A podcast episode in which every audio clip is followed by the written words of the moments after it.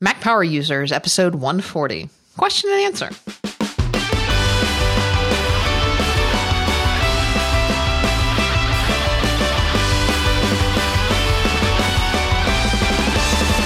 Welcome back to another episode of the Mac Power Users Podcast. I'm Katie Floyd alongside with David Sparks. Hey, David. Hey, Katie. And you know, we have been a little bit laxed lately on getting to our listener feedback. And uh, so, what I figured we'd do in this episode is I've gone through it, you've gone through it, and we've tried to put it together in various categories. And, um, you know, rather instead of kind of doing the rapid fire question and answer that we usually do at the end, kind of trying to address some of the bigger issues that, that listeners seem to keep having come up on a regular basis and maybe cover a couple of bigger, broad topics on this show. Yeah, you know, it's kind of an interesting workflow how we deal with uh, feedback. Uh, most of it comes in with emails. You know, we have feedback at macpowerusers.com. And uh, some of it comes in from Twitter too. And when Katie or I see something of interest, we'll snap a copy of it and put it into an Omni Outliner file called feedback or pending feedback and we just keep that. And then we'll go, you know, hit some of it when we have time at the end of a show. But since a lot of our shows lately have been running pretty long, we just haven't had time. So now this pending feedback file is really long. And it's going to be fun going through some of this stuff. I think we've got some interesting topics to talk about. So, this one, you're going to get a little taste of different things. But before we get into that, we've got a few housekeeping items. Uh, the first one is the issue with our feed. Uh, we talked about this a couple weeks ago um, we uh, we ran out of space with you know was it FeedBurner that we were using for yep. our feed, and as a result, uh, Dan did some magic for us that that cut some space out of it, but also had to cut off the first I believe fifty shows or thirty eight shows.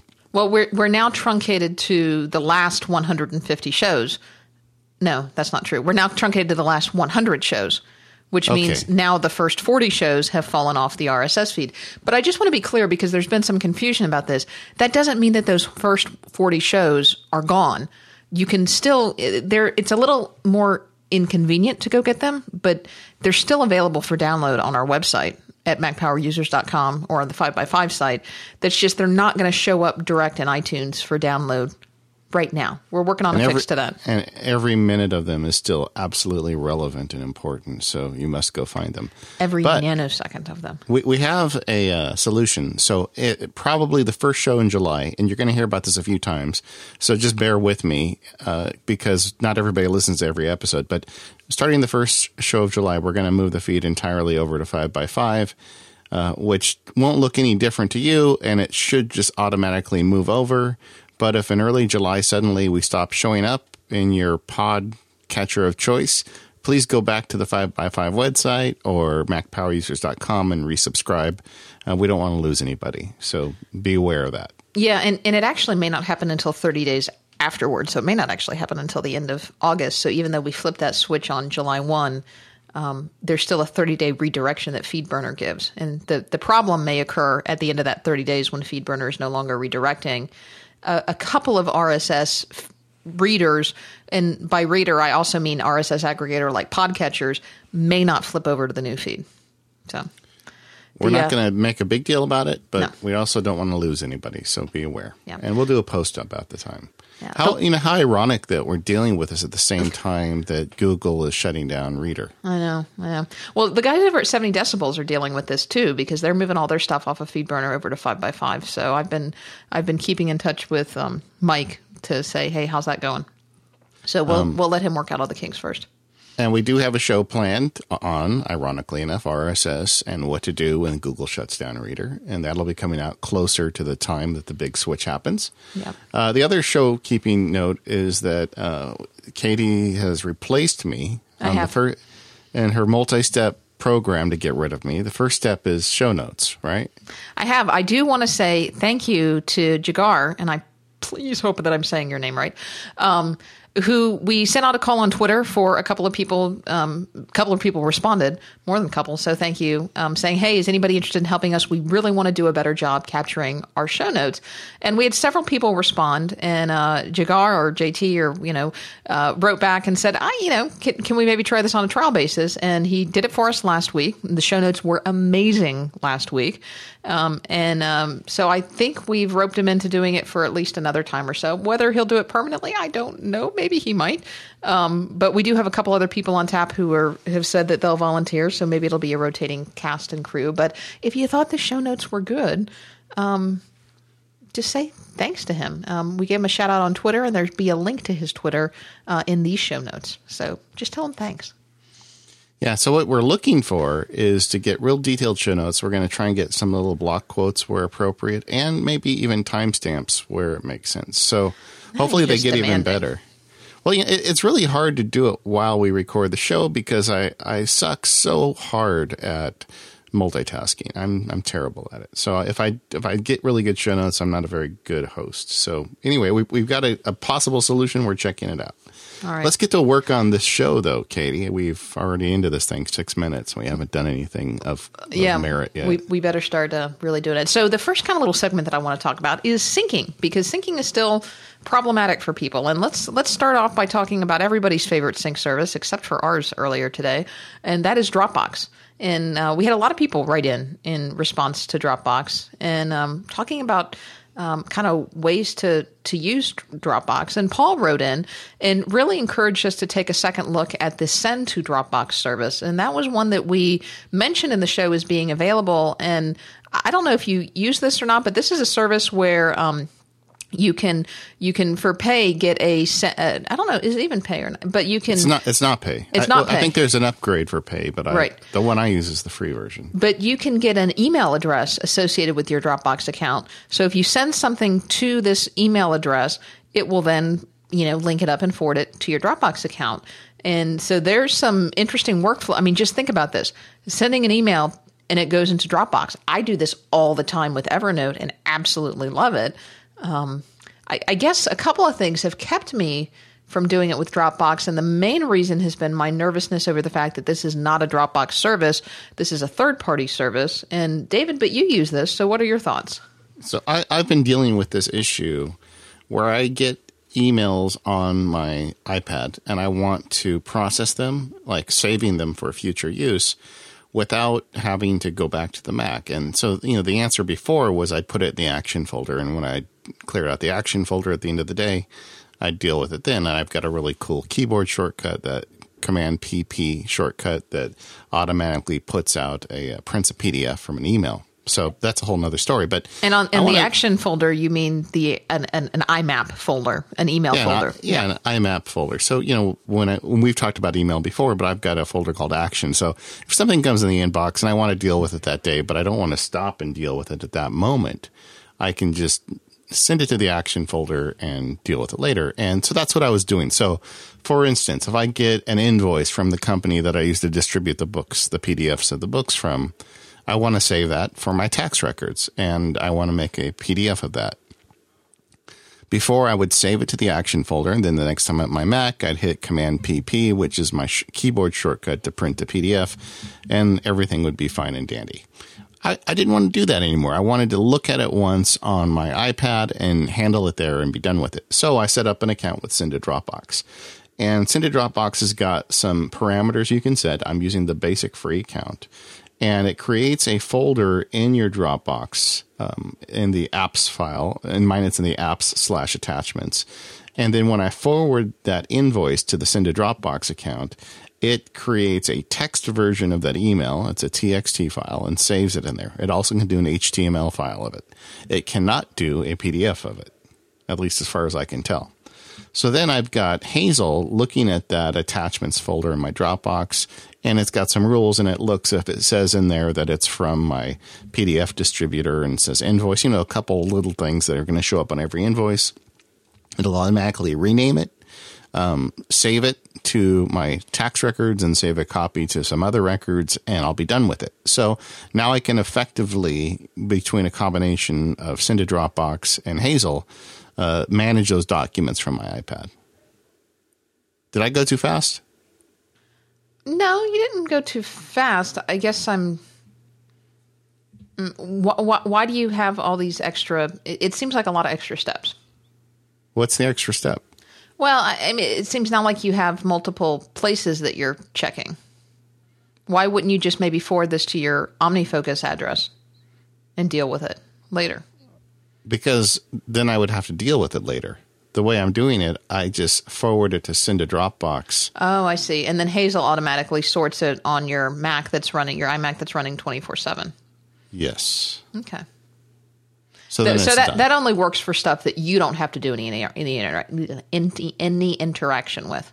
yeah, it's stuff that I just want to file and get get out of my life. Okay. So that's the way it works. It's not perfect. I I think there's there's a service out there that could be made to you could forward an email from it to it and they would send you back a PDF of that email. It just seems to me like a natural, especially as everybody's doing the mobile thing.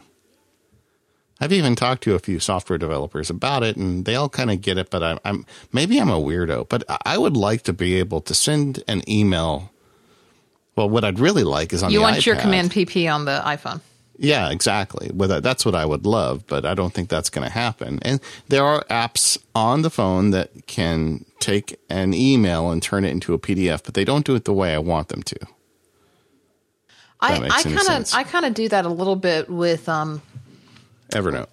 no not Evernote I do it with but it only works when I'm on my local network I do that with um what is the thing that will turn a Wi-Fi a regular printer into a um Printopia Yeah, Printopia would do it. Printopia will do it but that assumes that you're on a you, on got your Wi-Fi. you're on your Wi-Fi and you've got a Mac around Yeah. I, you know, maybe I just need to look at storing some of these records in Dropbox. I'm sorry, in Evernote, because that would just do it for me. It would, but it, you run into the problem that that you don't like about Evernote in that unless it's saved as a PDF or a TIFF or a J or, or some kind of attachable document, it's it's it's a little bit hard to get out of Evernote. I know. And every time I mention that, I get I know you're going to get a emails. lot of Please email. email David. I know but, how to but, do it. But he's right. how to do No, it. no, it emails it it exports if it's if it's not a PDF or JPEG or TIFF or, or some kind something that is attached into Evernote, it it exports it as HTML and that's a bit of a mess. Well, anyway, I, I think I spent a, way too much time talking about send to Dropbox, but it is it is a potential solution for that problem I was describing. Right. If you've got something, it seems to me the real good fit for this is if you're using a mobile device like an iPhone or an iPad, and you've got something you want to turn into a text file on Dropbox, this is not a bad way to do that. Right. Now, Paul was even talking about how he um, has set up email rules in Hazel's to forward and redirect to his OmniFocus email address as well, to, so that he can create tasks associated with things. And that's, I guess, where I was getting into OmniFocus, where if there's actually is a task associated with something, Yeah. you can also So, like, forward it to OmniFocus. Yeah, and that's that's really a good tip. So the Omni Mail Drop address from iOS is a great is a great device. It allows you to send an email to it and it creates a task. Now, in order for this to work, you've got to be using OmniFocus with the OmniSync database. You can't use your own database. The, basically, they're just injecting that email. They're making a version, injecting it into your stored database on the OmniSync server. But often when I send emails to listeners or attorneys or other people I'm dealing with, I will blind copy it to my OmniSync, uh, my Omni mail drop address. So if Katie writes me back and says, Dave, um, you really stink at show notes. You need to help, you know, get a better show notes system for me. I will write back and I say, Katie, you're right. As always, I bow to your your intelligence on this issue. And then I'll blind copy that to the Omni mail drop. So then I'll get a task at it as well at the same time. You ever tried that?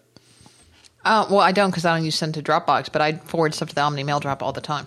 No, I wasn't talking about uh, the, uh, send to Dropbox. I'm saying just I send you an email. Oh, I send for- an email and, to and- anybody. and, and BCC the Omni Drop. Yeah, all the time. Yeah. the Omni Dropbox. You know what I mean? The Omni magic thing. It's hard to get. It, it's easy to get confused because you've got the Omni Sync database, which is kind of the overall thing they've got. And by the way, Omnipresence is out now. Killer. Have you have you used it? Yeah, we use that, and we're going to talk about that more later. So don't give it away. All right. Sorry. Forget I said it. Yeah. Cut that out. Yeah, Cut we're still we're still in our Dropbox section, David. Stay in the outline. Okay. Sorry. Don't make me get my Uh, so- pointy but- sword. so- wow. We're going to go there again? Really? uh, so there's the OmniSync database, there's the Omni Mail Drop for OmniFocus, and now there's Omnipresence. So hang in there. Need a Bef- scorecard. Before we get there, Pete wrote in, and we, you know, I knew this, but we just didn't say it in the show. And we, we talk about Dropbox is great for so many things, but I don't really consider it a backup. It is kind of a backup of last resort, but I don't consider Dropbox to be a backup. I know a lot of people do, and I guess putting your items in Dropbox is better than nothing. I know you were saying like your niece uses Dropbox as her backup, right? well, yeah. I mean, she has. I've hooked her up, you know, with a time machine backup, and she has a hard drive because I bought it for her. But she, whenever I'm setting up a computer for somebody who I know isn't going to be that diligent about these types of things, I tell them to put any important documents in Dropbox. So it is kind of a, a backup of last resort. Yeah. But here's how that happens. So, in the event of an emergency, i.e., the one that we had right before this show, where my kind of rule went awry and deleted all David's hard work on the outline, um, you can go to Dropbox.com and navigate to the parent folder of wherever that deleted file that you or folder that you were in, and you can click the show deleted items and uh, it's a little trash icon up in the top by the search box if you're looking for it. And it will show you any folder that's been recently deleted. Now, I think it goes back 30 days or so, but if you pay for Dropbox, for an additional premium, you can pay for an even further way back delete. And I got to tell you, I was tremendously uh, popular when I saved all of my dad's data uh, using this trick, and it was it was kind of one of those perfect storms of bad things happening where he was migrating from an old computer to a new computer, and he had just wiped his time machine back up to get it set up and running on the new computer, and it hadn't completed been you know before he realized you know he had already wiped his old computer and he you know didn't check and make sure that everything was fine. And he clicked some button in some dialog box and his Dropbox got nuked. And inside his Dropbox were all of his files because I had just, you know, created aliases and he when he was saving he was really saving into his Dropbox. And you know, he clicked some button that said like replace instead of link or something like that. I don't know. And everything was gone. And his old computer was wiped and his time machine backup was wiped because it was starting anew and it had I think it I think it had just backed up the empty folders. Um so uh, he was freaking out, freaking out, freaking out. And I'm sitting here on my own computer, and I happen to know his password to his Dropbox account. And I was just like, yeah, it's fixed. They're coming back down. I don't think he had slept that night. I was just like, yeah, yeah. it's coming. Was it but like near your birthday? It wasn't. That would have been a good. Too bad. It, no. I should Dropbox. have saved. Should have saved that. Maybe what I should do is I should delete the stuff in his Dropbox and recover a week it before your birthday. Right before my birthday and then recover it a day before your birthday. Yeah. Then maybe he'll order the real um, Klingon pointy sword for you. It might. Maybe the whole outfit. Get you the whole outfit. I don't know about that outfit. the um a couple things about Dropbox. So I think what you just demon what you just explained is how it should work. It's it's it's the third parachute. When you fall out of the airplane, the first parachute fails, and then maybe the second parachute fails. But you've got one like attached to your your boot or something, and that's the one that keeps you from pancaking it. Well, that's what happened here. Your dad's time machine had failed and you were no, it, it still... hadn't failed. He had deleted it, but yes. Oh, so he deleted. Well, same thing. yeah. So if you jump out of the plane and you just don't put the first parachute on, you might need that that third one, but but don't treat it as your first parachute. Is all I'm saying.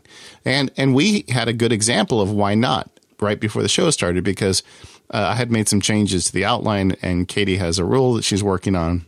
It, it's a work in progress a Hazel rule that basically overwrote all the work I did. And and and so yeah. Katie says, no problem, I'll go fix it. I'll just go in Dropbox and recover it. But it didn't delete the file; it, it overwrote the file. So if you go in Dropbox, there is no deleted file to recover. Wasn't that the problem? That was the problem. Yeah. So but, but, how did you ultimately recover that? Well, you, it, it was easy enough. I yeah. I was an Omni Outliner, and I just went into Omni Outliner, the versions, you know, that came in, I believe, in Lion uh, you know, versioning, which Omni Outliner supports. And I just went to prior versions of the document and I went back to the last time I'd been working on it and restored it. And I put it back in Dropbox. And then my rule promptly wrote over it again. Overwrote it again. so uh, then we then we realized if we saved it under a different name that your your rule running amok would not get in the way. So yeah, I'm, I'm still working out the bugs on that rule, by the way. Yeah, that's okay. So. Next time, let's let's put it in a in a non show folder. There you. Let's try it somewhere else. But Anyways. that just goes to show is that Dropbox is not the be all and end all. It is not. I mean, it is the third parachute, but it is. Uh, it, it's not everything. Yeah, if your dad had overwritten his files, eh, so the, there were files there with the same name, but each one had one bit in it, or or was empty, but it had the same names. I couldn't have fixed that. It would have been gone. Yeah. Yeah. So. Okay, let's talk about. You want to talk about syncing? You want to? Um, why don't we? Why don't we talk about syncing? But before we do, why don't you talk about 1Password? Yeah. So 1Password is is one of our oldest sponsors on this show, and you'd think that we've said everything we can about them, but we haven't because they just keep getting better. So 1Password makes this amazing software that does it takes care of the worry out of passwords for you, and it seems like a week doesn't go by that I don't read some security fiasco where someone has been hacked. And quite often it's because they're using poor passwords or they're making one password and using it on repeated sites. So the whole premise behind the software is to give you a piece of software that will create really good, robust software passwords for you that you can use on the web and web applications and keep track of them for you. And the idea of 1Password is you only have to remember one password, and that's the password to get into the application. It plugs into whatever browser you're using, if you're using Safari or Chrome, and it will, it has a plugin so you can go to any website and it'll just prompt you right there to fill in the password. For instance, when I go to macsparky.com and I log in to make changes to the website, um, Squarespace asks for my password, and I just tap the little key in my in my toolbar, which is the 1Password icon, and it fills it in for me. It doesn't just do that though. If I went to a new website, I could tap the key right in the browser and it would create a, a robust password for me and it would remember it. That's just the beginning of what 1Password does. Once you've got it set up, it has applications for the iPad and for the iPhone and for Android and for Windows, and it shares all that stuff through Dropbox or iCloud. They have different types of syncing depending on what devices you use, and it allows you to share that data across. So when I'm not sitting in front of my computer, but watching TV with my wife, and she uh, screams at me for not being able to get into her favorite website, I can just open my phone and show her the password right there. And they even came out with a new update for the iOS version that allows me to share that data across to her, which I think is a really great feature. Uh, the thing about 1Password that I really love, though, is the people behind it. They just keep making it better and better. Every version comes out and they come out with a new amazing feature.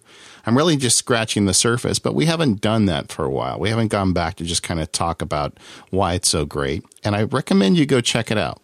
Now, if you're listening to me and you're saying, Dave, you've been talking it forever, I'm just not going to do it, this is the time to do it. Because right now, it's half off. Now, we don't know how long that's going to run, but they've got a great sale going right now. So this is your chance to get in and check it out if you've got if you're already in, you know how great it is. But you know somebody else who's not in, do them a favor and hook them up with 1Password. I've done it with everyone in my family. You know, we get together for family events, but we're all kind of nerdy. So I pick a family member and teach them 1Password every time we get together. And now I've got all my family using these great passwords and I don't have to worry about getting that phone call about being hacked. It's just a great device. So you should go check it out what, like I said, they're a longtime sponsor and and just great people. Uh, you can go to agile. Uh, dot was 1password.com is their main yep. website now. They used to be Agile Bits, but 1Password. They've got the full domain now, and you can get it in the iOS. You can get it on the Mac. You can get it wherever you need it. All right. Thanks to 1Password for, as always, supporting Mac Power users. So uh, let's stick with the uh, the syncing theme that we've got going on here, and now we can talk about um, kind of all this omni syncing that we've gotten on. And Martin has a question that you know I can certainly relate to, and uh, you know we we've talked about you know this OmniFocus mail drop, not mail drop, this omni sync. So you're confused too, right? I am confused too, yeah. but Omni's got all this amazing sync goodness going on, and they've got the is it mail drop? Is that what it's called? Yeah, well, the, okay. let's well, like I said, the, the mail drop just works with OmniFocus. If you send something to a magic email address, it gets added to your list. Okay, so but basically, OmniFocus has got all this syncing going on that will keep OmniFocus in sync, or you can forward emails to this special magic email address, and that will end up as an inbox item in your OmniFocus, and it will end up with all of the text in. So what Martin says is, you know, I live in OmniFocus like you. I've got all this stuff in, and I keep it syncing. My problem is, is the more detail I put in my tasks, like if I'm, you know, creating, if I'm forwarding information into it, or if I'm putting complex notes in these tasks I'm concerned that it contains too much confidential information. I, I got the impression that um, Martin was a lawyer. Oh, you know what he says? Oh, he says we as lawyers must confront the same problem, but he's probably in a field where you know this this could be a big deal as well, and he's just concerned about you know creating all of this syncing going on and it's going through somebody else's server. And I get that. You know, we talk about that all the time. That's one of the reasons why we like the transporters is that, you know, you, it's got your own cloud and you're not worried about it going through somebody else's server. So he's not comfortable putting that data in Dropbox either. So how do we solve that problem? Because obviously we have that issue with some of the data that we put in there. Um, what he's looking at, and I don't know the answer to this, you might, is he's looking at buying one of the Synology disk stations and setting up his own WebDAV server that he would also use for all kinds of things, including syncing data to it to a private Dropbox. Do you know if anybody has successfully synced to a disk station using OmniFocus? Um, I don't know the answer to that. I'm sure if you email the Omni support ninjas, they can tell you the answer to that. But here's what I can tell you is that any WebDAV process will work. Um, and so I would suspect that if the Synology can support WebDAV, then then that will possibly work as well. But OS 10 Server, which is not expensive, you can go buy in the Mac App Store, will will support WebDAV, and you can sync using your own server if you've got like a Mac Mini or something like that running running at home, or even just an always on iMac that you've got OS 10 Server running on. Um, you can you can set that up and to use WebDAV and sync all of your own Omni stuff.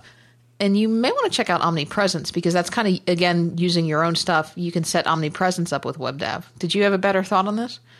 Well, the, you know, the questions he's asking about is about OmniFocus, so that's not going to work through Omnipresence. No. Omnipresence syncs other documents, but it's a lot of the same ideas. I talked to the people at Omni about this when they were first starting to do their own server stuff.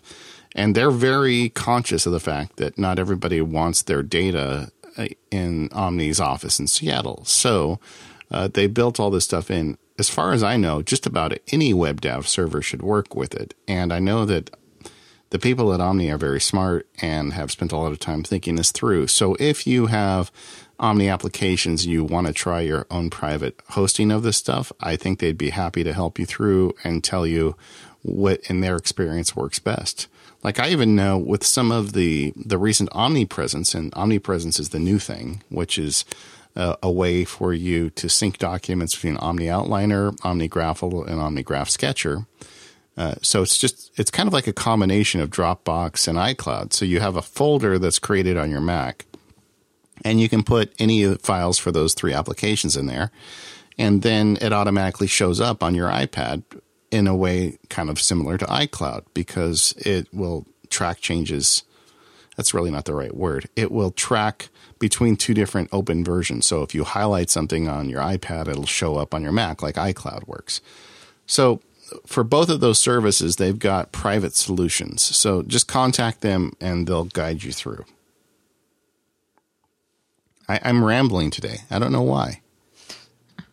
It's okay. Syncing is syncing is hard to explain, so I'm sitting here looking at the ceiling as I talk through these things. But it, it's not that hard uh, if you're going to use these Omni applications because they've already walked the path and they'll guide you. So so just send them a note if you want to do it privately.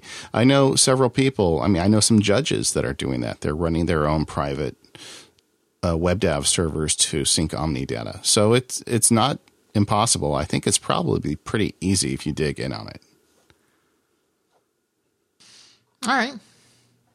You don't um, sound convinced. No, I definitely think it can be done. I just don't yeah. think it's that hard. I think Omni's yeah, built it so it's not that hard. Yeah.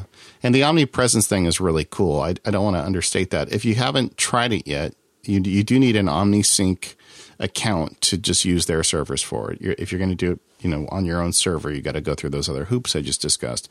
But if you've got an OmniSync account, just go in and enable it on your account and download the software and it goes up in your menu bar. It's great.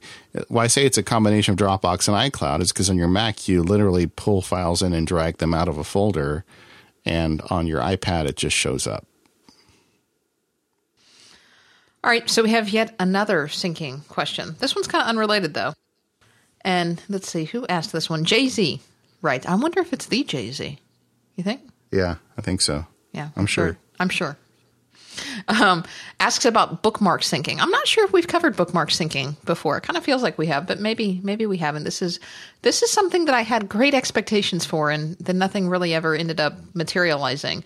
Um, but I agree. Jay Z has been struggling with his Windows work computer and trying to figure out a way to sync up bookmarks, um, and just hasn't found a good solution. And I'll tell you, I really haven't either. Um, what I what I use is I use a product. Well what I use first and foremost, but this isn't going to help you on your Windows PC at work, and this was the problem that I had, is first and foremost, I use bookmark syncing through iCloud. Safari is my main web browser, and um, I use bookmark syncing because that syncs across all my iOS devices. And I need that because, especially on iOS devices, Safari is my default browser. This was not a problem when, as you may recall from the web browser show a couple, maybe a year or so ago, um, I had been using for a long time. I'd been using Chrome as my main browser. And when I was using Chrome as my main browser, which of course has counter, I, in fact, Chrome is still my favorite browser when I use the PC.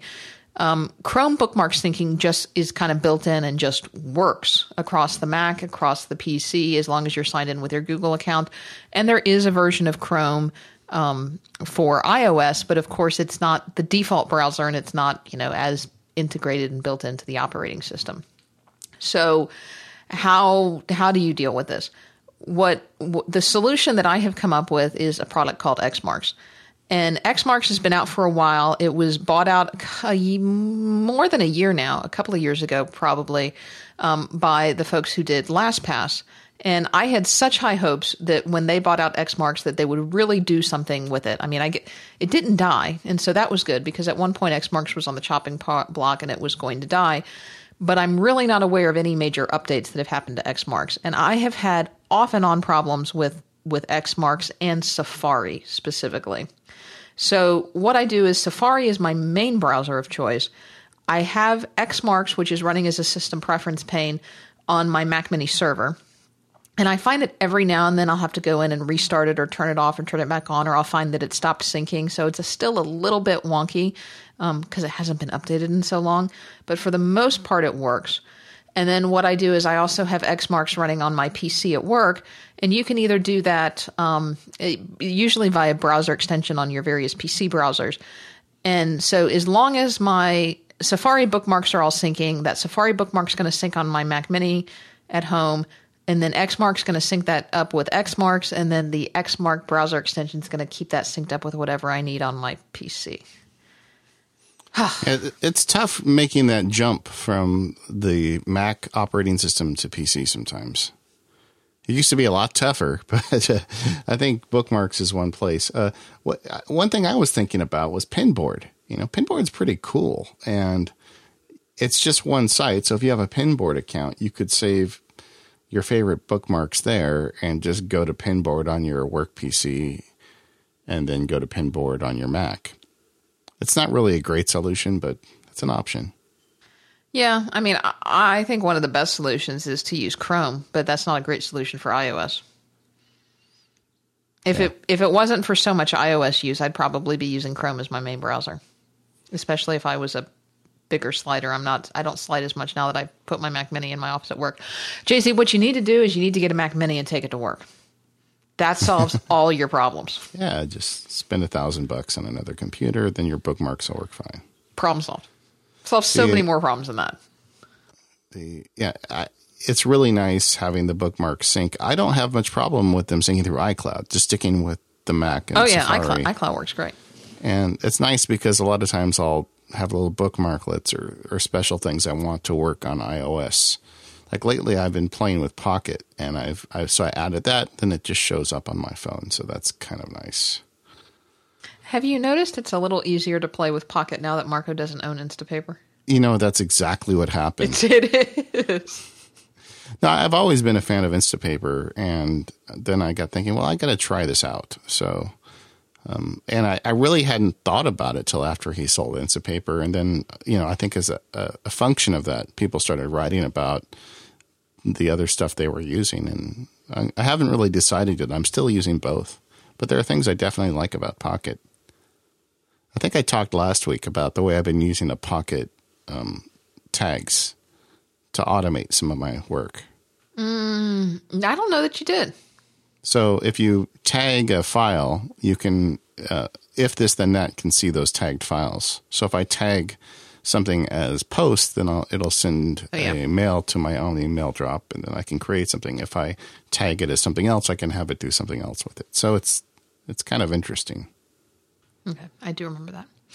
Well, let's let's kind of keep on that. Um, that automation kind of theme, and and of course we'll we'll stay with OmniFocus this this the with this. See now you got me if this then thatting.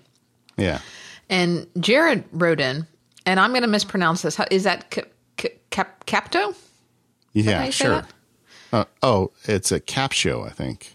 Captio, C A P T I O, to OmniFocus via Launch Center Pro. Like that's not a mouthful. So um, I know a little bit about Captio. It's it's an application where you can um, you know quick send off emails to yourself, and so you can get quick items in there to Omni Mail Drop. And so you basically what well what you it's it's a it's a quick way to send yourself um, things to do, but you're using your inbox as your to do list. I mean, that's what it's designed for. And it makes me cringe because you're sending yourself a slew of emails and then you're using your inbox as your to do list, which we don't like to use. So, what you do instead is um, instead of setting the Captio email address as your email address, you set the email address as the OmniFocus mail drop email address. So if you've got 10 to 15 items that you just need to punch into OmniFocus real quick, boom, you can do that. And to add bonus nerd points to it, using Launch Center Pro, which we talked about in our iOS automation episode, you can um, do that to compose a quick message and then send it via Captio. Yeah, there's a couple options for this. You know, ever since MailDrop showed up, everybody's coming up with great ideas for ways to use automated mail services to help you know quicken up their their capture. And I don't remember who it was that wrote in. I don't have it in notes here, but somebody wrote in and said they do it all in drafts, which is to me a great place to do it because it's already in my doc.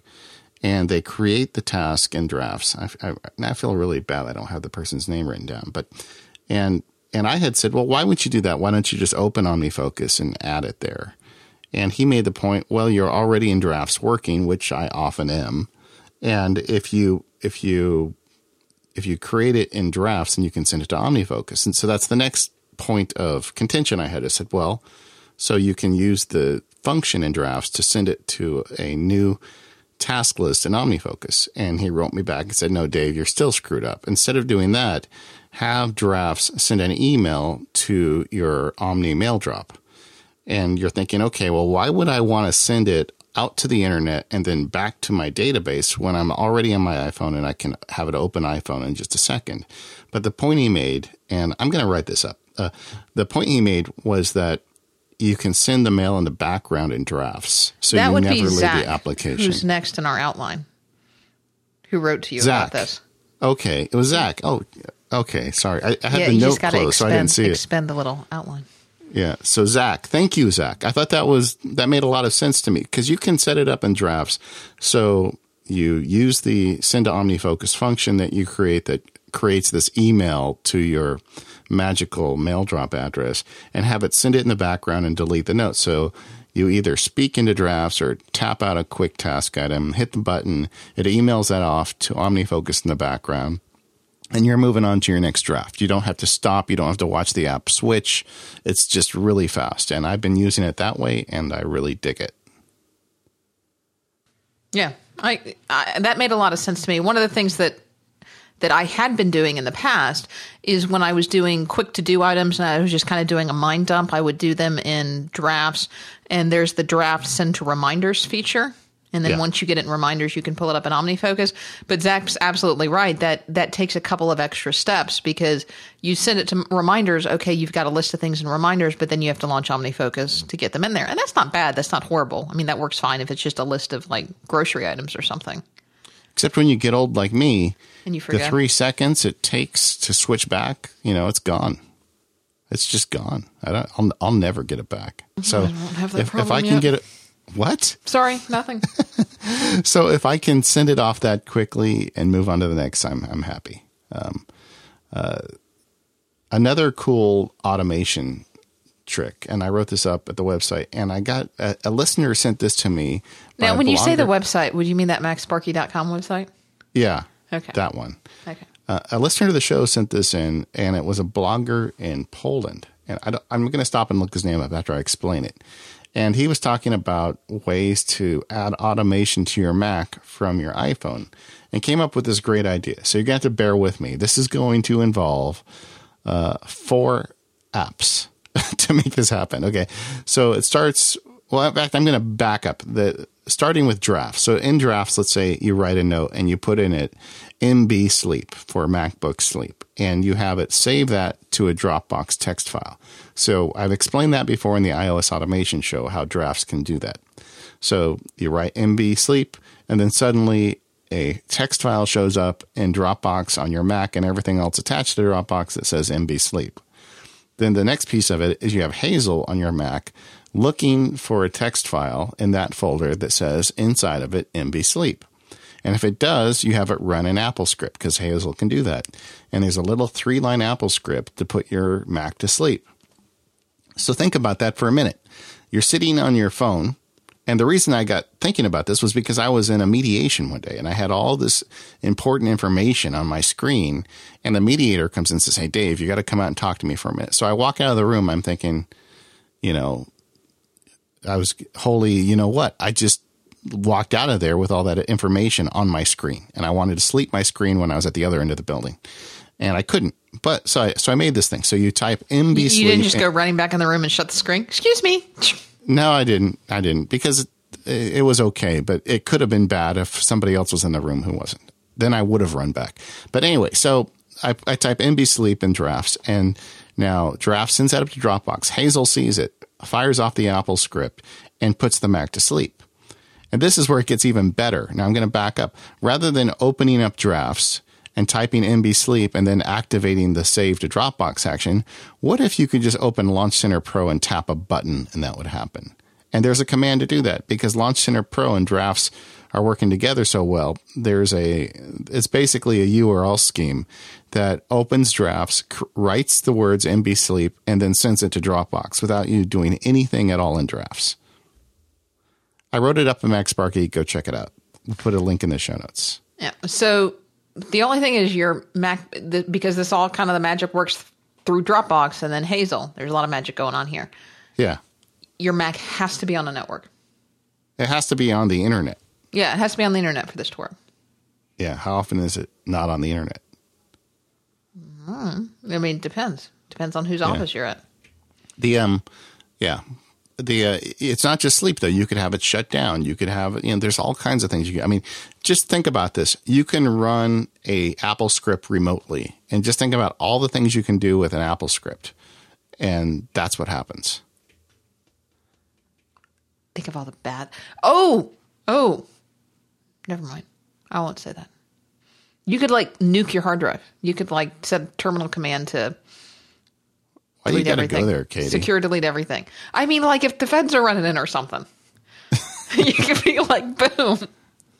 Katie, do you have like magnets in your door jambs? no, but I'm like, thinking about it. Super magnets. You could you could issue, you could issue the terminal command to to secure erase your uh, secure erase your home directory. You have something to hide, Katie.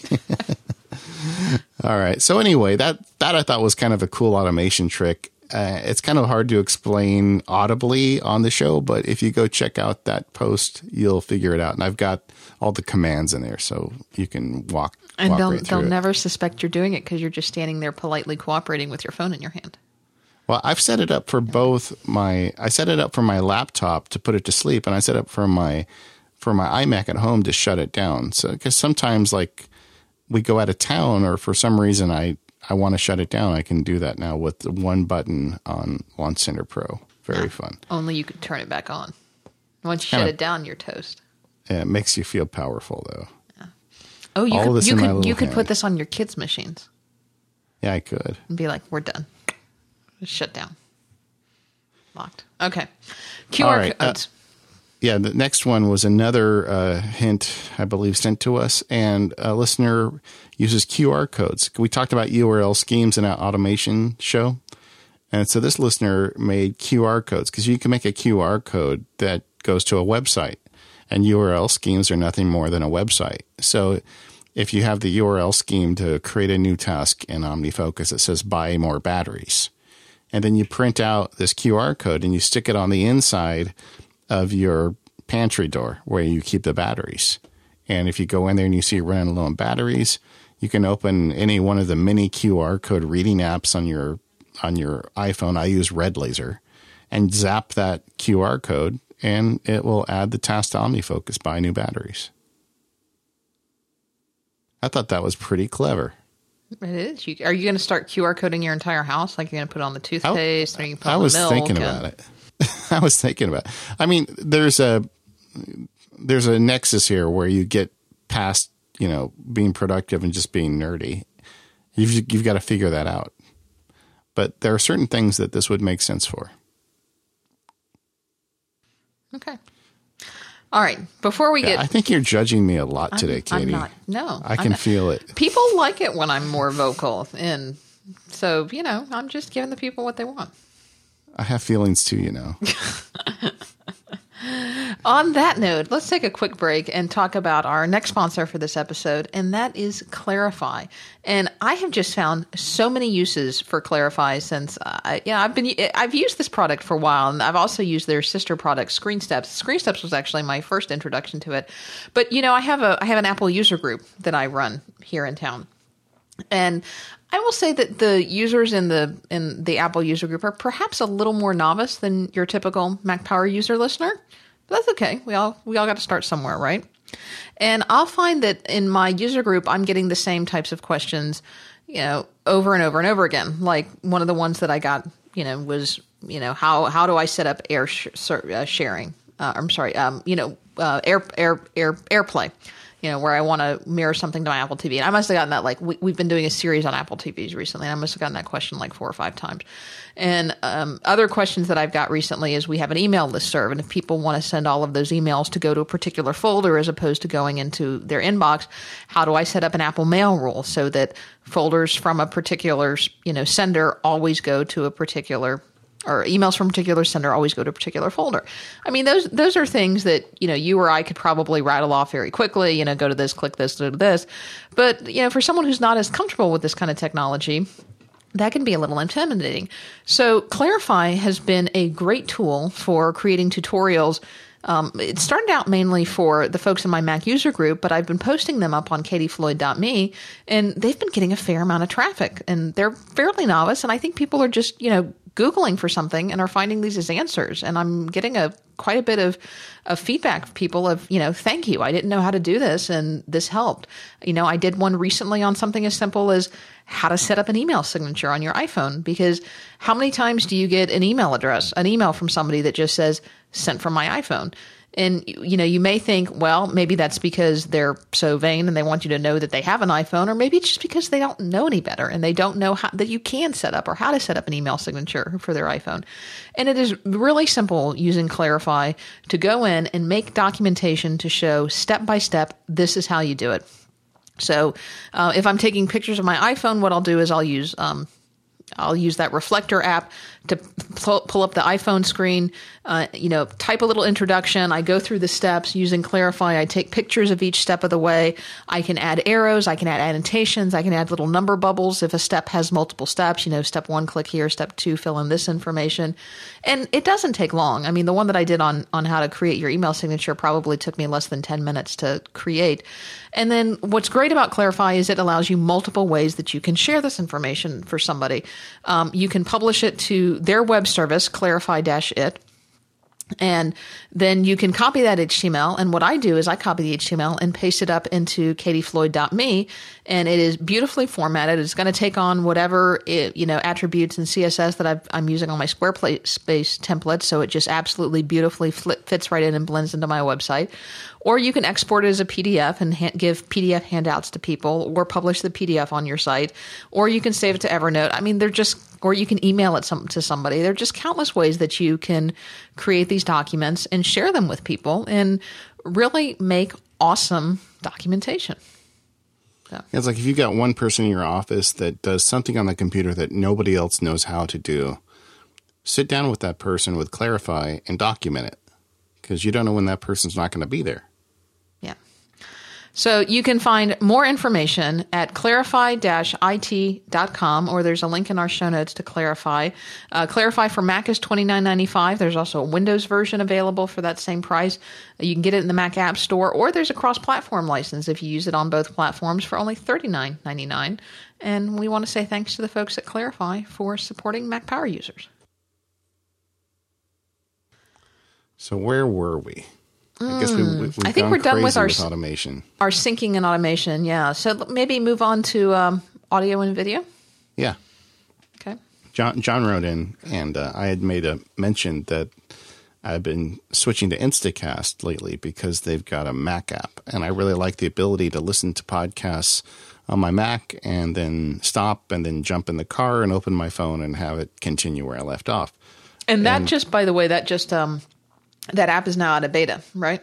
Yeah, and I bought a version. I'm gonna I'm sticking with it, and I'm I'm happy enough with it on iOS. I before I used Downcast. But, I tell you, I am. I I tried it. I tried Instacast, and I still personally prefer Downcast. I find that it's got more tweaking and more customizations.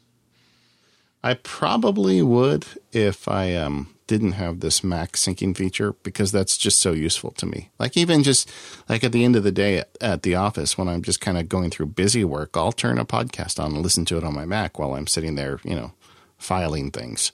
And this is really nice. So, but now, John wrote in and said, "Hey, you don't need Instacast. He uses AirServer, which he bought in that MacHeist Nano bundle, which we talked about last month." So a lot of people and, may have it and not even realize. Yeah, so he uses AirServer to send it from his phone to his speakers, and he's just happy with that, which makes sense. But I still like Instacast. I'm good. And I'll tell you, um, the Downcast developer has announced that he's in work on a Mac app too. It's not in yeah, beta he, yet, but but he's working on it. I suspect that was a, a pretty easy decision to make. yeah, and I'll probably end up buying that one when it comes out too. I can't help myself. Yeah. Um, there's another app that people have mentioned um, by the folks at Rogue Amoeba, and it is Airfoil. And that will allow you to take things and stream it kind of the, the other way. It will t- allow you to take things from your Mac and stream it out to your, if you use Airfoil speakers on your iPhone, it will allow you to stream things to your iPhone, or it will allow you to stream audio that doesn't normally support AirPlay and it will allow you to stream it to, you know, if you want to grab audio from, mm, you know, pick an app that doesn't normally support AirPlay and stream it somewhere else. Yep. Or you could just buy Instacast on your Mac. Well, I'm just saying if you didn't want to listen to Instacast, if you Yeah. You know. No, I agree. And and all Instacast does is podcasts. These other things allow you to stream anything. Right. Okay, uh, iTunes match and tagging. We heard from Stuart, who had who's a video editor, and he had a kind of interesting workflow where he he uses a genre field for some some interesting tasks like production and samples. Uh, that way, he can create smart playlists to allow him to to hear those samples on the go. I, I'm taking a very long email and making it very short. That was really short one of the points he had made was, you know, he'd like to use TextExpander to create those. I don't really know that you need to though, because when you're in the information pane, the info pane in iTunes, if you start typing a genre name, it autofills for you with with the names you've already used. And I've got a, a, bunch of custom ones, like Christmas music. I always call Yule because it just makes me feel cool. And uh, so if I type capital Y U, it automatically fills. In fact, I just cap type capital Y, it fills in Yule for me. So it's not pre-populated. It it relies on whatever you've you've added before. Yeah. And just to say one more time, if you're using genres in iTunes, it's a huge help, and don't make too many of them. Um, and you know, Stuart was actually mentioned that this can actually kind of be a way to, and you know, another way of tagging your music. Yeah, because it's just one more thing. As long as you kind of keep track of what your genres are. iTunes will take whatever data you throw at it. Yeah. Do you star your music, Katie? Do you star? I do. Like four stars, yeah. five stars. Mm. I, but I'm, I am not. F- I'm not real. I, I don't. I don't quite know what the stars mean though. Five are things that I really like. Four are things that I like. Three are things that are good. One are things I want to kill from my library. You know, well, see, if there's anything I want to kill from my library, I just kill it from my library. Yeah, but if you're on the road and suddenly Barry Manilow shows up on your iPod, you just one star that bad boy, and when you get back to your your Mac, See, you why, look for one why, stars. Why do, why do you have Barry Manilow on your iPod? Like if I put like a random thing on there. Uh, see, like if, in my opinion, if it's if it's so bad that you don't want it, why don't you just delete it? Because we've got there's more than one person in my house using iTunes. Well, maybe Barry Manilow's a five star song for them. It doesn't matter. It doesn't so matter. So you just it's go back going. and forth with these Star Wars. Oh no, no! I'm the only one who stars things, and I don't care who likes Barry Manilow. It's not going to reside on my hard drive. Okay, it's just not going to happen. I think I'm going to get a lot of email about that. Yeah, email David. Tyler wrote in about keeping movies out of your iTunes library because we've talked in a couple of iTunes episodes about you know the trying to keep your iTunes library organized and the pros you know the the positive things that come with keeping your iTunes library organized and how to consolidate your library and make sure that you don't have all these kind of stray and random files everywhere on your hard drive because that's a that's a good way that you can end up with duplicates and um, end up with you know a lot of extra um, files on your Mac that are you know messing with your space. But um, Tyler was, you know, saying, you know, if you've got like a smaller hard drive, if you've got an SSD, if you've got a MacBook Air, sometimes I want to add movies to my library, but I don't want them on my actual Mac's hard drive. Maybe I want to keep my movie library on an external hard drive. Maybe I want to keep it on something like a Drobo or a network attached storage drive or something like that. Um, and this is really useful for someone, you know, like me who has limited hard drive space, but yet I still want to keep my music on my hard drive because that's stuff that I use all the time. So there are a couple of ways that you can handle this. If you go to the library in your iTunes settings, um, you can you can click on iTunes and then go to Preferences and Advanced and uncheck the Add Files to iTunes Media folder when adding to Library option, and then just go ahead and add those items from your external drive and maybe you know recheck it when you're done. But I think if you actually drag those items into, so I prefer personally to keep that on because I like keeping my iTunes folder organized. And for those one off items or movies that I specifically don't want added to my iTunes library that I want to manually drag in, I believe if you drag them in and hold down, I want to say it's the option key, but I don't have a movie right now that I can check it with. It's one of those. Op- it's usually the option key. It's usually the option key. It might be command or control, but I'm pretty sure it's the option key. But instead of adding it to your library, you'll you'll see the icon change and it will just link it to your library. So it will give you the um, you know it'll, it'll put it in there, but if that external hard drive that holds that resource is not attached, or you won't be able to do anything with it. So a, it friend, links it to your library if that makes sense. A friend told me that uh, her MacBook Air, her 11 inch MacBook Air, was hacked I said, well, let me huh. see it. And it was 99.9% full. So she thought it was hacked, but it just wasn't working because there was no room on her hard drive. I don't even know how it was possible to get the drive that full. But you know, um, my um my law partner's iPad got a virus. Oh, really? It did.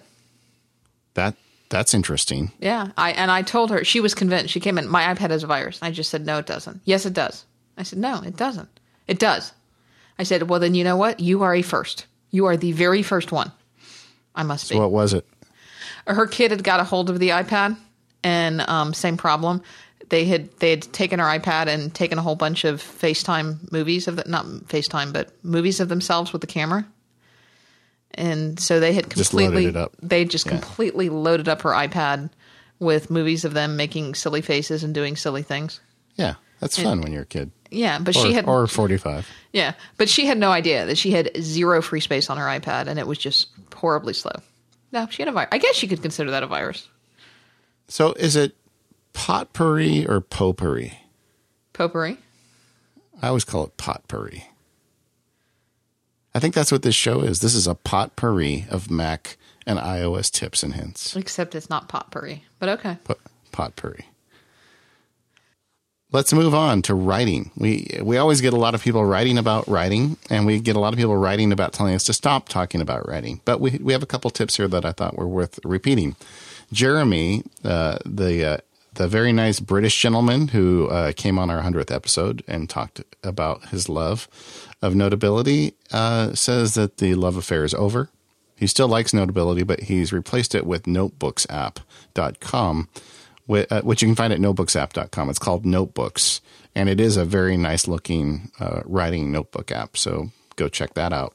But what really threw me from his email was he said he's having trouble with the the whole nvALT and Write Room Dropbox syncing problem, which is exactly what I use. And he says it's really slow. And I'm thinking, man, I'm an edge case and it works fine for me.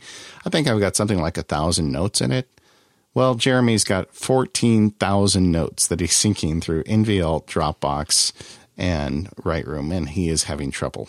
And uh, I suspect that problem is a memory issue with the iPad because its WriteRoom is already having trouble. I don't mm-hmm. think. It's one think, of those viruses.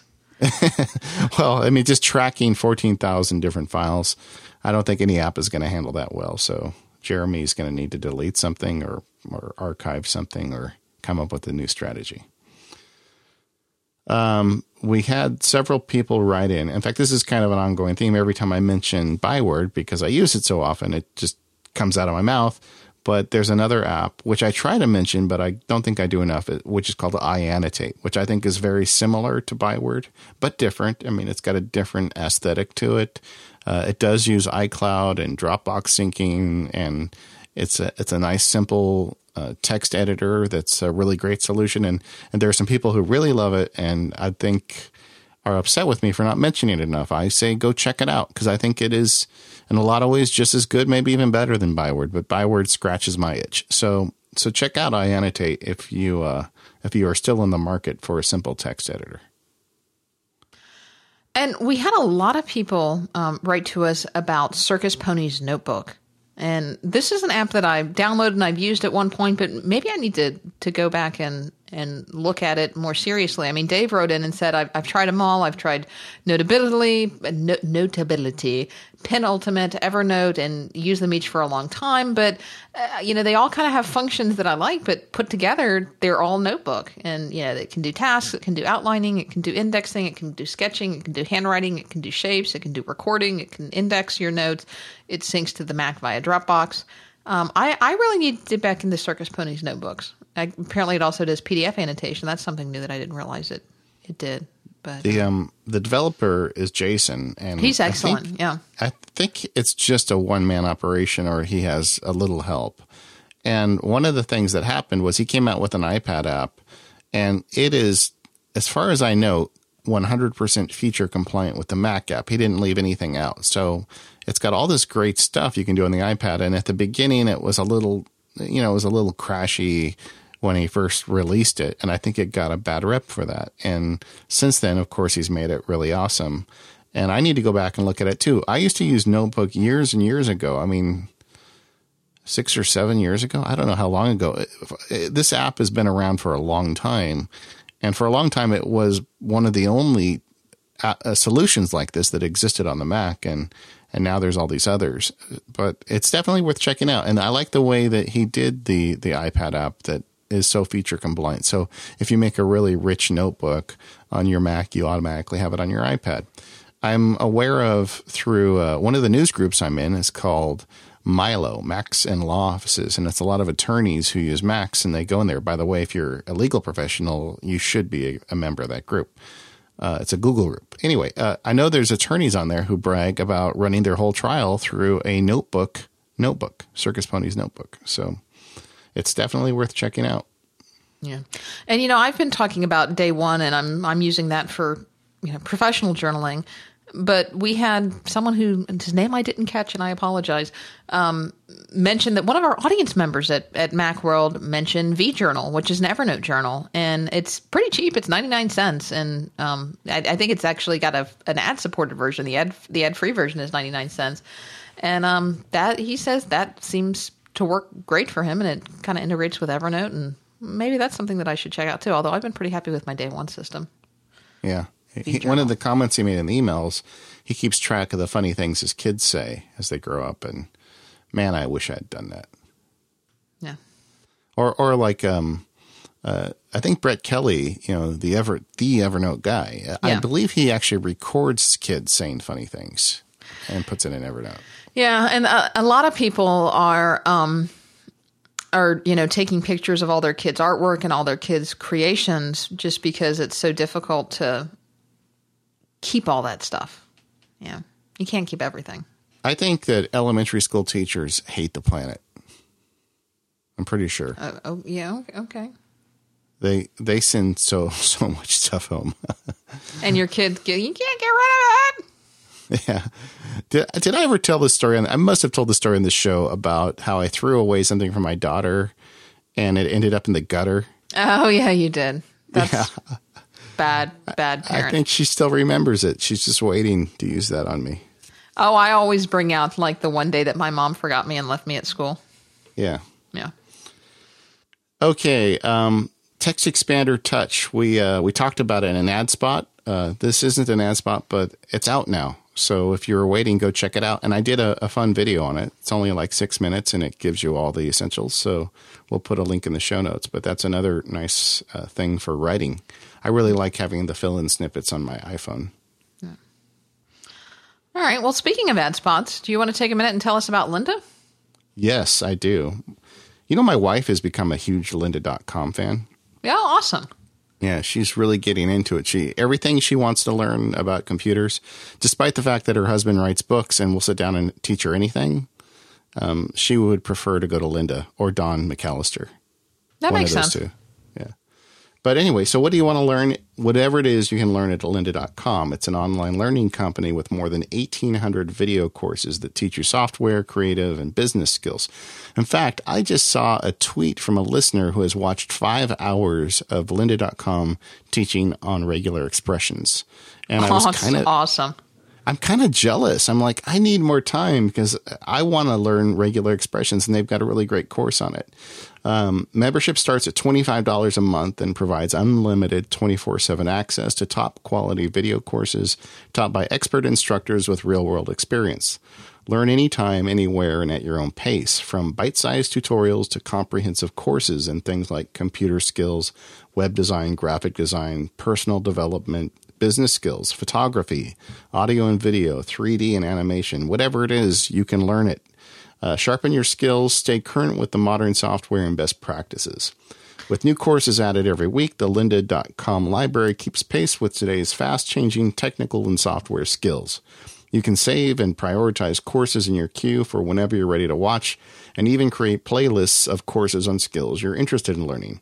Lynda makes it easy to learn on the go with their optimized mobile site or free iPhone and iPad apps for members. So go try it at lynda.com for seven days by visiting lynda.com Mac Power users or lynda.com slash MPU.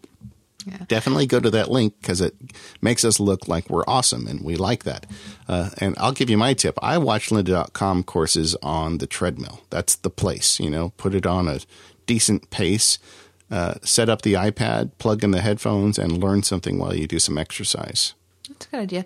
You know, I was just thinking, um, my brother's a middle school teacher, and so I've been hanging out with a bunch of middle school teachers recently through through him, and they're all kind of looking for what am I going to do this summer because they've all got the next three months off, and you know, I suggested, you know, this is, you know, some of them are joining, you know, basketball leagues, some of them are doing summer school. The summer school session has really been cut short here with with budget cuts and things like that. And I was like, well, you know, one of them in particular had come to me with needing some computer help and I recommended, you know, lynda.com. You know, for 25 bucks, you're going to be out of school for the next 3 months. That's 75 bucks and, and you can, you know, up your game by either figuring out how to do web design or up your computer skills or figuring out um, how to do better presentations you know things that are going to give you better skills both in and out of the classroom um, you know it's it's you, know, you basically go to school for free on lynda.com or close to free for for the next three months. I've got a friend who graduated college and cannot get a job. The the degree she has just there's no jobs out there. And she uh, came over the house and spent an afternoon watching lynda.com web design stuff. And she's getting interested in doing that. So i suspect she's going to get an account so she can yeah so she's basically going back to school on lynda.com i mean not yeah. i mean it's not accredited or anything like that but yeah she's that's definitely something that she can put on a resume and say hey i I've taken so many hours worth of courses on web design or graphic design, and I'm familiar with this, this, this, this, and this. I have skills. I can do this. So, okay, yeah. so um, go check out lynda.com. Once again, it's lynda.com slash MPU or lynda.com slash Mac Power Users. And if you got some time on your hands, this is a great investment. Yeah. Hey, and thanks, Lynda. Yeah, thank you, Lynda, for supporting the show. Um, you know, we we m- talked about uh, writing, but before we get too far away from writing, we should just mention um, that Mike Rohde's sketchwriting font is now available. Yes, for people yes. who want to write in even more awesome fonts.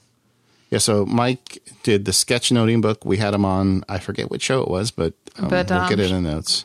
JT and, will put uh, it in the show notes. and um, thank you. Mike's a uh, Mike's a really nice guy, and he kind of revolutionized note taking with the sketchnoting idea.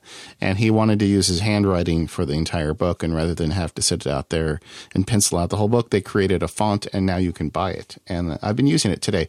Interestingly, today I've been using it in my Dragon Dictate window. And it's kind of fun seeing Mike's handwriting show up as I dictate. Better his than mine. Definitely better than mine. Um, all right. All right. This is a question that came in from Twitter and I'm paraphrasing, but it says you guys pound backup best practices. I mean, I think we've done 42 shows now on backup, I think. Um, but what about archiving? Because we've always said an archive is not a backup. Archiving is different from backup, but we never really talked about what archiving is or how we do it. Okay, so what is archiving, Katie? I don't know. What's archiving? No.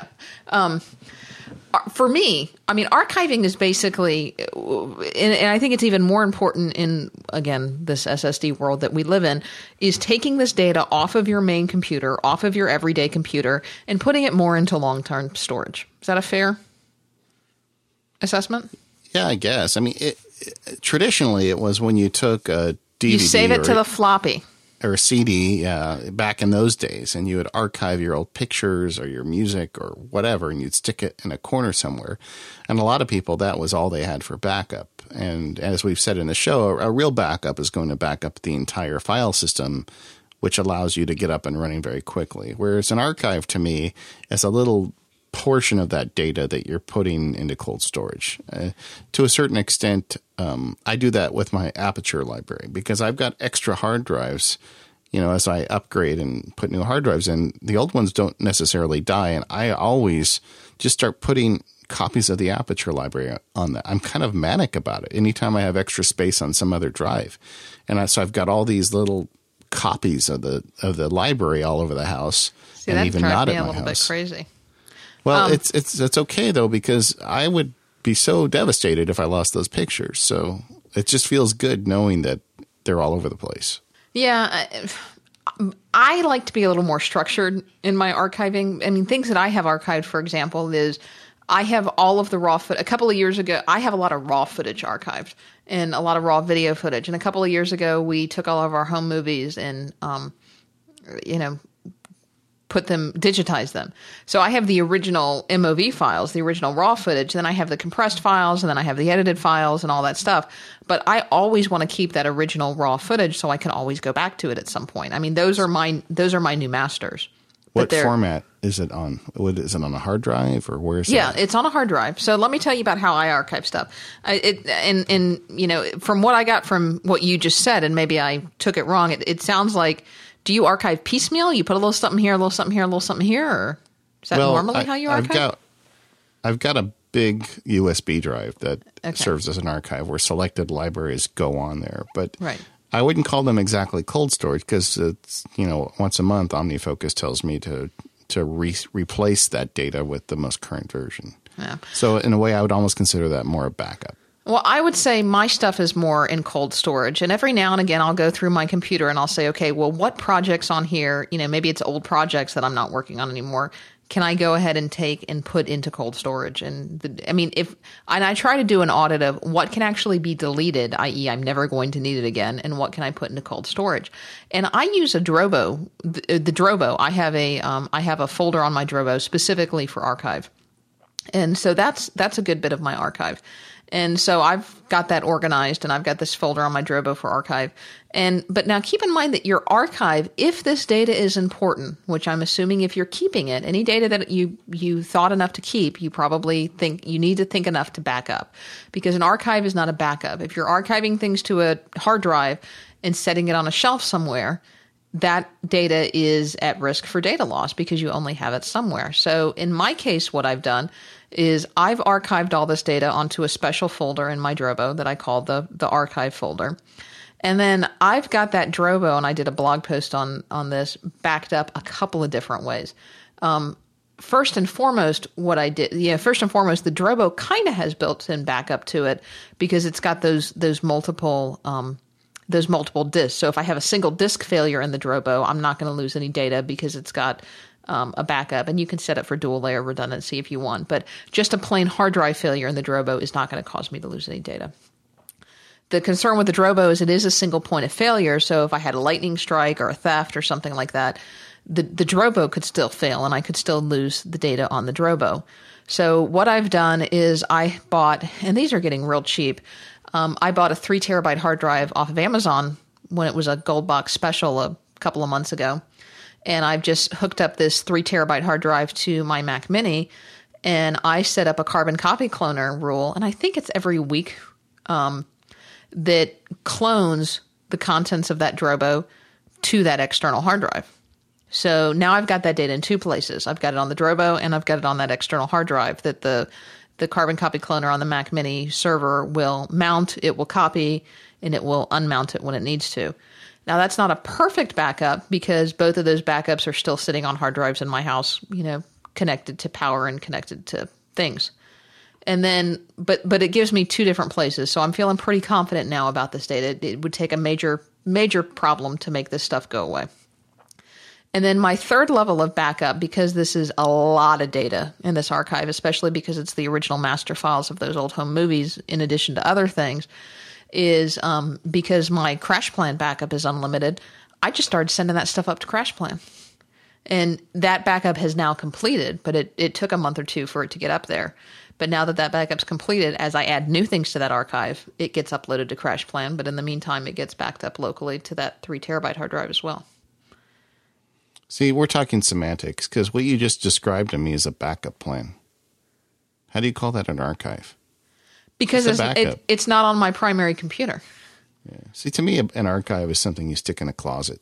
It's not something that's running, and that that's and there's a lot of things to be afraid of if you do that. If you put it on physical media or a hard drive and you stick it in a closet, even just the DVDs they degrade, and over time the data won't work. And a hard drive at rest often stays at rest. So, you know, there's a lot of reasons why um, archive. You got to just be careful if you're going to stick, stick something in the closet. I mean, what Katie's describing really to me is a backup plan. Yeah, but it's a backup plan. Uh, well, and I guess that's what I'm telling you is I think your archives yeah. need to be fully backed up. Yeah. I think you need to have a backup plan for your archives. An archive is not a backup, and a backup is not an archive. I think those are two separate things, and you need to have a backup for your archives. I I hurt. I hurt. My yeah, you're hurts. you're gonna go copy my plan this weekend. I don't even I don't even understand it. I'm completely lost. You want me to explain it again? No, please. Would you well, all please write in and tell David that my plan is brilliant? It, it makes sense. I mean, I, all the big drives in your house, if they're the only place you're holding data, you need to back them up. I, yeah, I like the idea not, of having something that do stuff on my MacBook Air. Yeah, I like the idea of doing it automatically. That's that's clever. I mean, the way I do it is I pull out the big backup drive and plug it in and just run a I think a chronosync routine on it, and that does it. But it's not automatic, so I have to look at it again. But I'm not sure that we answered the question about archiving. Well, if there's a more specific question you have about that's my general overview of archiving. If there's a more specific question you have about archiving, email us back. Hey, you know, I had a, an exchange of emails with our listener Andre, and we were talking about iOS security. And uh, I had made the comment on the show that I use a four-digit security code, and and Andre wrote in and said, "Dave, it's one, two, three, four, isn't it?" No, it's not. Okay. No, it's not. It's one, one, one, one. Or zero zero zero zero. Yeah. So he wrote and said, That's a bad idea. You don't want to do that. And I wrote him back and said, Well, what about, you know, I have the switch turned on that if you try it 10 times, the phone physically explodes in your hand. Oh, I got a bad story or, or about wipes that. the memory. Or it wipes the memory. You, you can't And- do that with kids, by the way. yeah, Young kids. no, that's Yeah. a. Although I, I don't know if this is true or not. A friend was telling me that after you attempt so many times, it actually delays your attempts. Like it, it won't let you do ten in a row. Like bam, bam, bam, bam. At some point, it starts delaying you. So hopefully, the kid loses interest. I don't know if that's true or not. Kids never lose interest if their games on that phone. As I sit here, I could try it, see what happens. Go Just gotta it. keep track of it. Go for it. Okay, This is two a two two two doesn't work. That's the second attempt, third attempt, fourth attempt, fifth attempt, This is great radio. sixth attempt. Ah, see, at the sixth attempt, it says iPhone is disabled. Try again in one minute. Okay. So we answer, and now it's getting really hot in my hand. This doesn't feel good. All right, Anyway. but, but but still, so the Anyway. kids the kids frustrated for a minute. Now they're going to go back and try again. We're completely derailed. Okay, but Okay. so the question was, I asked Andre, who seems to know something about this subject.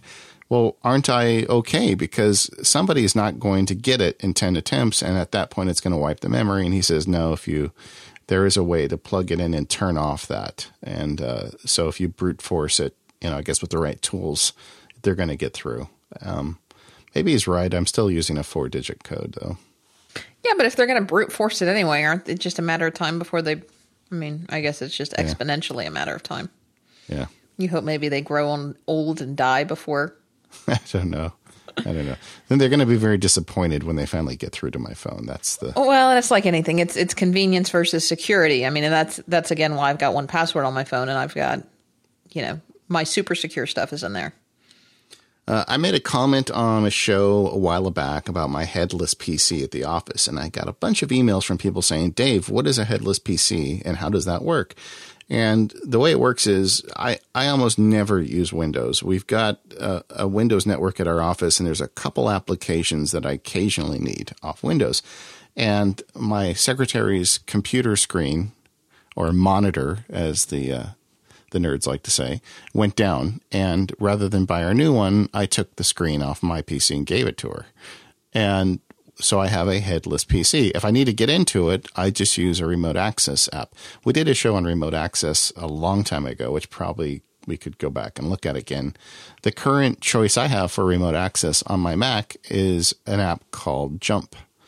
Jump Desktop, and I bought it through the App Store. I think it was about twenty bucks. It was it wasn't cheap, but I think it's better than Microsoft's remote desktop client. It allows me to use the full screen, and it's faster, and a couple other things I like better. But whenever I need to use the Windows PC in the office, I just RDC into it. In fact, it's kind of funny. At this point, we had an extra Apple um, monitor in the office. You know, one of the uh, Thunderbolt monitors. So I just put it on the desk where the PC is, but it's not hooked up to the PC. I, I um, plug in the laptop to it once in a while. I use the keyboard and mouse sitting there. It's just was- to fake people out. Yeah, it's that was way too much information. But so a headless PC is nothing in my office, but just a PC without a monitor on it, and I can remote into it. And the last time that PC had a monitor attached to it was about a year and a half ago. Now I have a headless PC in my office as well, and I just use the Microsoft Remote Desktop application.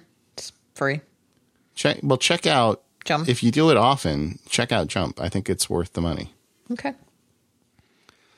The um, the only time I've run into a little bit of trouble with that is like when I actually physically need to reboot the PC because Microsoft Remote Desktop doesn't let you reboot it. So then I just bend over and hit the button. Yeah, that's my solution as well. Yeah.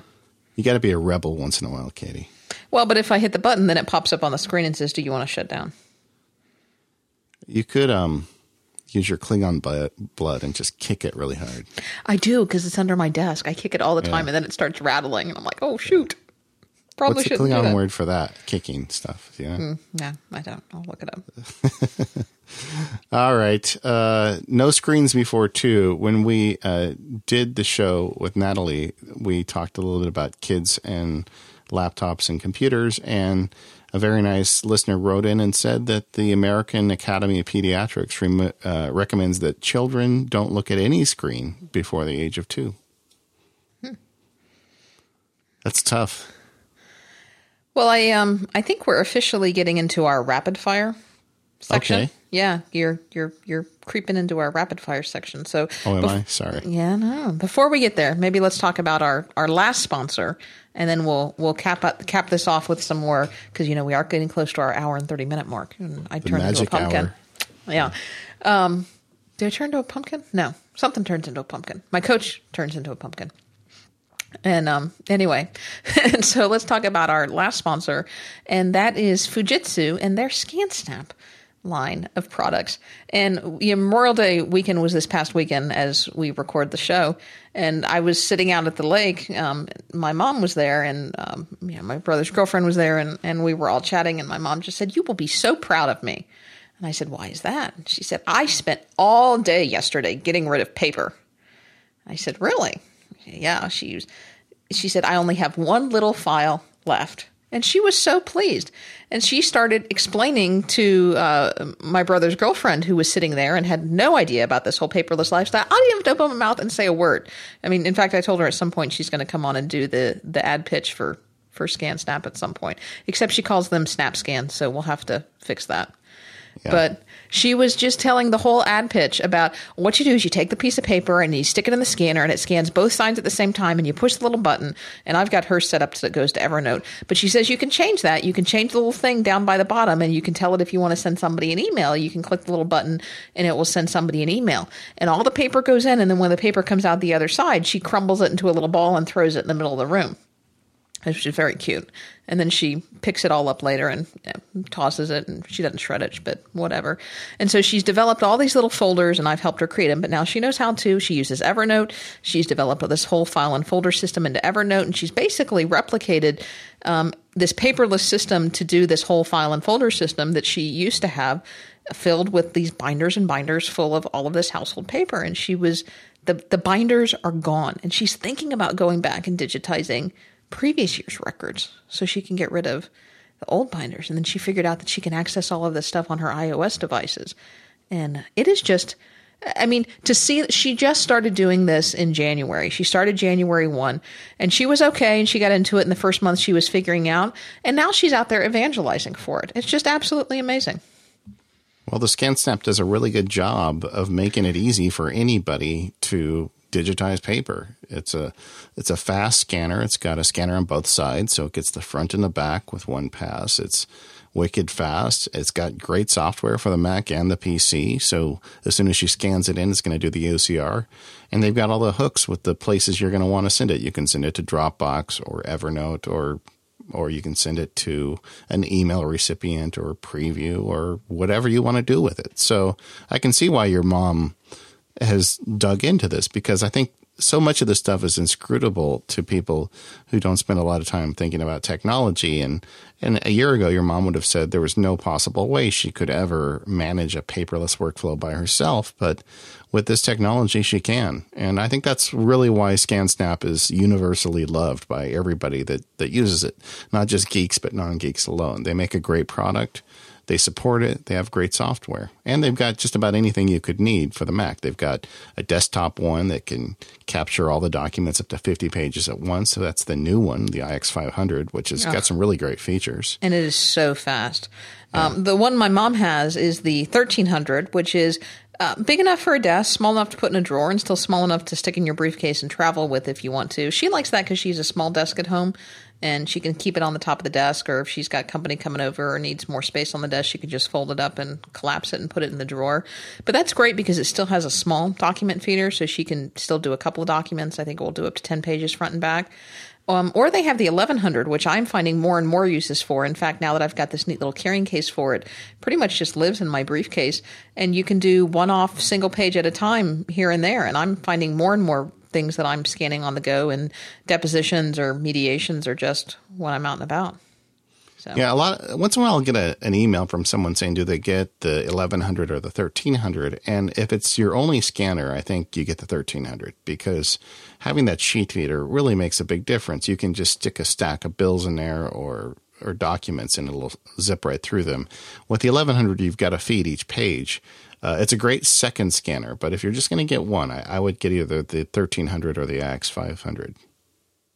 You can check them all out and compare specs and get more information at their website. And if you use the link at ez.com slash SSMPU, which stands for ScanSnap MPU, that'll let them know that we sent you to them. And regardless of where you buy, please drop them a note when you register your scanner or send them a note on Twitter and let them know that we sent them to you. And uh, thanks to Fujitsu for their continued sponsorship of Mac Power users. Hey, you know what a lot of our listeners do? They use Evernote. Well, I was going to say a lot of them use treadmill discs because oh. we, we went through a phase with Lex Friedman and a couple other guests where we talked about treadmill discs. We got so many pictures from listeners who had built their own treadmill discs. We got a healthy group following this podcast. Yeah.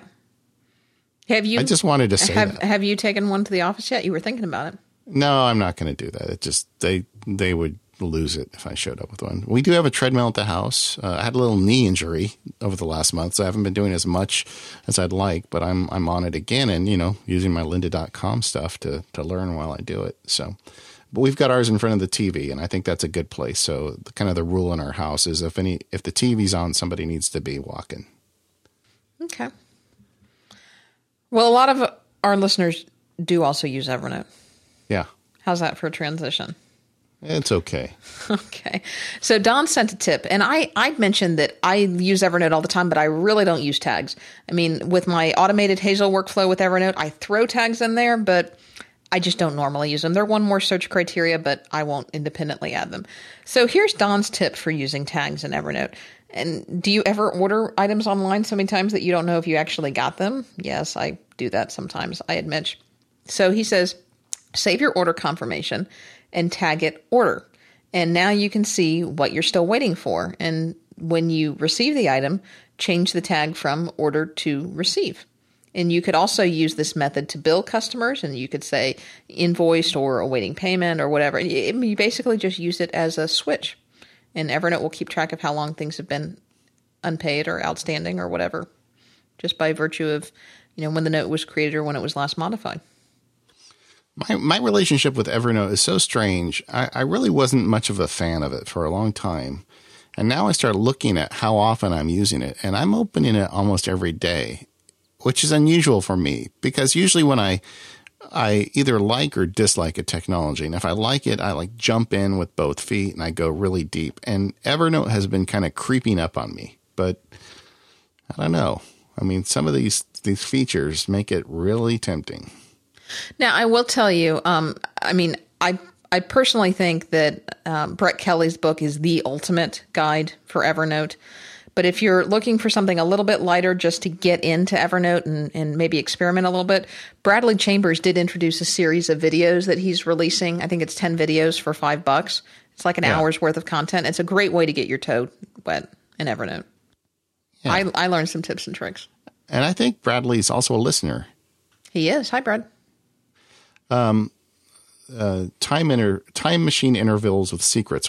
Occasionally, we talk on the show about the Secrets app, and we've probably talked about it ten times. But uh, recently, we brought it up, and someone wrote in, Brian wrote in, and said that um, there's a time machine setting in Secrets that uh, looks like it does what Katie described in terms of setting time machine editing and setting longer backup intervals.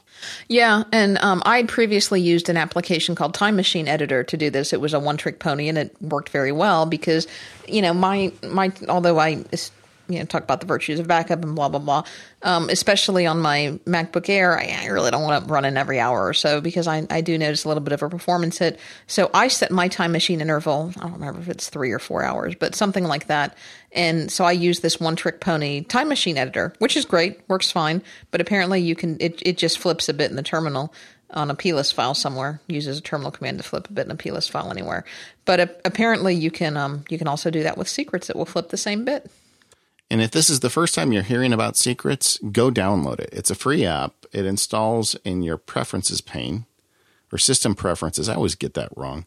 And you open it up, and there's all these hidden preferences on the Mac, and a bunch of them are app specific, and Secrets basically collects all of those puts a nice little user interface on it so you can push a button instead of having to go into terminal and do a bunch of magic. Yeah.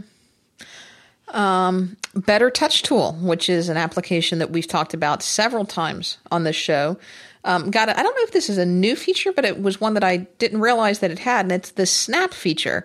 Now, it's not quite as full featured as Moom, um, but what it will do is that if you um, drag apps to certain corners of the screen, it will snap in half or quarter screen sizes. Again, uh, it's it's similar to Moom, but you know it kind of does something different. So you can check them out and see what you like. Yeah, I I still prefer Moom for that stuff, but Better Touch Tool is an amazing app. Yeah, I'm going to send that guy some money. You should because I'm using this app all the time. And uh, he did have an app in the App Store at one point that was kind of like Moom, and it it did a window snapping, and I bought it simply because I kept using Better Touch Tool, and it seemed like an easy way to help him out. And uh, going to send some money to him though, because I I use Better Touch Tool all the time. In fact, I think we should do that maybe on a future show. We should talk about some of our um, our um, taps that we use like a utility show where we talk about all the utilities that we use? Because we just did that one. Yeah, no, I mean just you know follow up with better touch tools specifically, oh, or maybe okay. I'll do a post on it. We'll talk. Okay. I don't know. There's definitely not a full show there, but it's something worth mentioning. And if you haven't yet, we talk about this all the time. But Better Touch Tool is a free app. You can download it, and you can add a bunch of functionality to the trackpad or the Magic Trackpad. All right. Have we finally cleared out all the feedback? Can we start yes, fresh we now? Have. Yes, we have. All right. Everybody stop emailing. No, keep it coming. No, I love hearing I'm, from our listeners. I'm just kidding. Um, I guess we should mention you may have noticed that with the re- website redesign, comments are no more. Sorry about that. But we do read all of your email and we're going to be doing these um, listener feedback and q&a shows i think more often because I, there's a lot of value here. You guys are really smart and we, we certainly don't want to discourage you from writing. In fact just the opposite. Um, we just kind of the comments were getting a little overwhelming. Sorry. The time it took to manage it folks that's the problem. Yeah we'd much rather take that time and invest it in a show like this and then everybody can be um, you know benefit from your brilliance Okay, so we made it to the end. Katie, how do you find us? You can find that beautiful redesigned website, Compliments of John Chandler, at uh, macpowerusers.com or at 5by5.tv slash MPU slash 140 for this episode. You can also send us email to feedback at MacPowerUsers, and you can send us Twitter to at MacPowerUsers. Katie's at Katie Floyd, and I'm at MacSparky. And all and of those will also work on app.net. Yeah. Yes, they will. All right, well, I think that's going to wrap us up for this episode. And uh, check out the show notes for links to all the wonderful things in there. And we will see you all next time.